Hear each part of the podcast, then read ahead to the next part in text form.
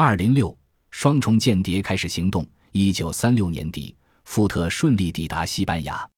富特冷静清晰的头脑、英俊挺拔的外形，引起了担任第十五国际旅英国营营长科普曼的注意。该营当时正在贾拉玛前线作战，不仅伤亡严重，而且一直供应短缺。富特告诉科普曼，他已被分配到英国营，任司令部参谋。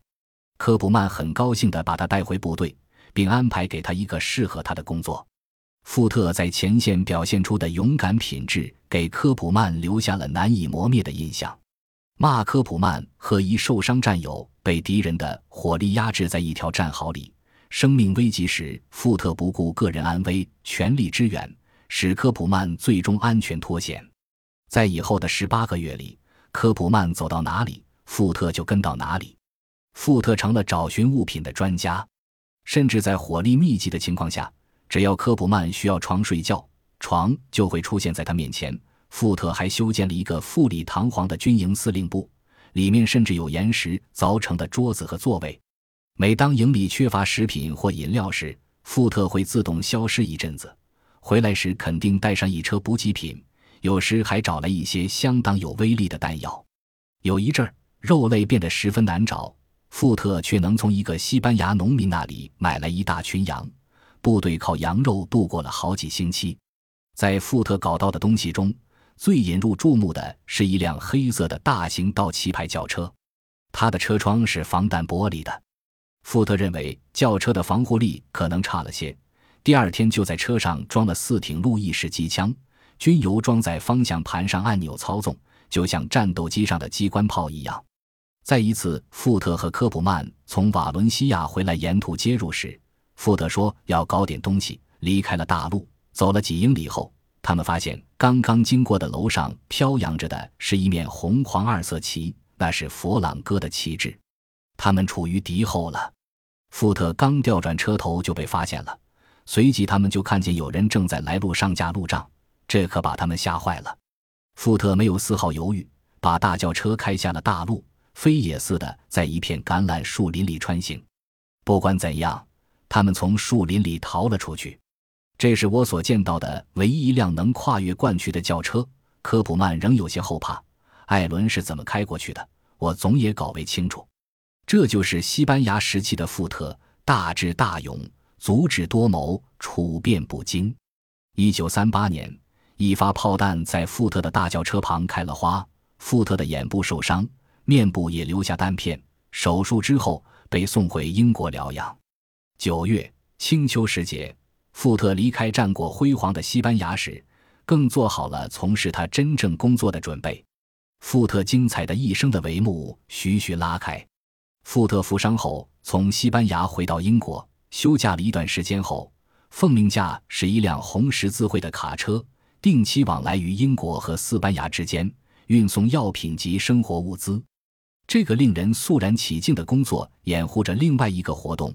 富特成了英共总部和设在西班牙的英国营共产党司令部之间的交通员。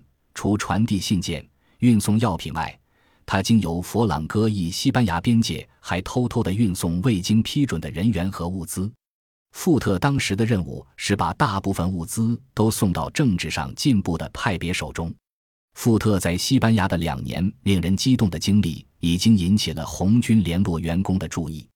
在西班牙期间，富特同一个红军军官，名叫马克思的上尉建立了密切的联系。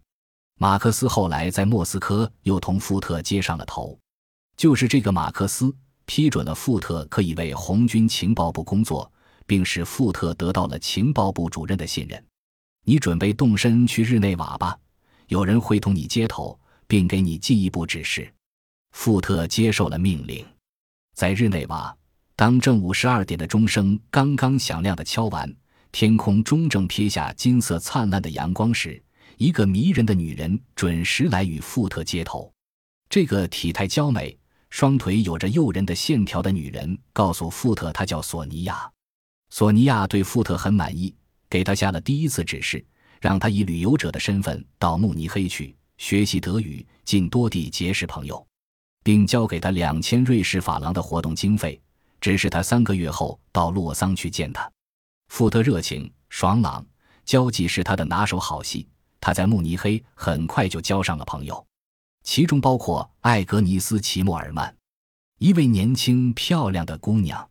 她身材窈窕，闪着迷人光芒的眼睛忽闪忽闪的，金棕色的长发披在肩上。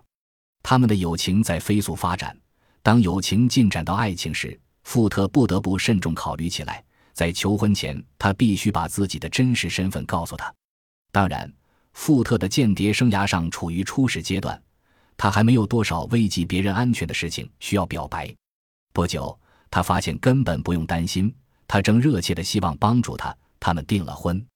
富特按时会见了索尼娅，向他报告了在德国的生活情况。这时，富特才发现自己在为红军情报部工作。俄国军事情报部部长仔细审查了富特后。接纳他为间谍，月薪一百五十美元，外加全部合理开销。富特的俄国间谍代号是吉姆。在接受了关于谍报专业的某些秘密指示后，富特重回慕尼黑。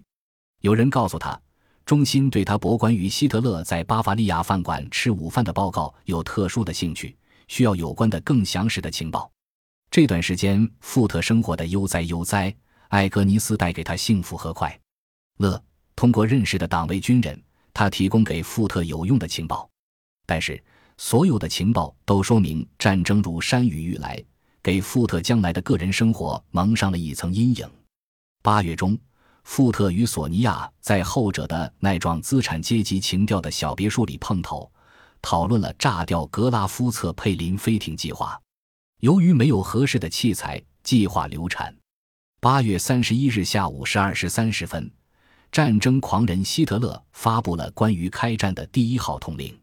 德国人闪电战的效果显著，英国发出了最后通牒。九月三日，英国宣战。九月八日，俄国人进行动员后，十七日从东部进兵波兰。苏德互不侵犯条约签订后，对于索尼娅那种毕生都致力于反汉西斯的人，无异于是晴天霹雳。索尼娅的信仰破灭了。他开始寻求另外的出路，富特心中窃喜，这不至于一个天赐机缘。如果索尼娅离去，担任他地区主任的职务，或者负责整个瑞士的间谍活动，这留于一个英国渗透间谍来说无懈可击的，将是辉煌的成就。在战争初期，破坏富特平静生活的首先缺钱。另外嘛，颇危险的多的是，中心派来的无线电报务员被捕了。索尼娅惶恐不安，拿出了平日漫不经心放在室内的电台，埋在了花园里。富特不得不三番五次维修这部被当作花子一样种起来的电台。一九三九年十二月，富特即将接替索尼娅的工作，这时富特那颗为之悬了很久的心恢复了它的正常位置。富特欣喜而故作平静地暗暗吐了一口气。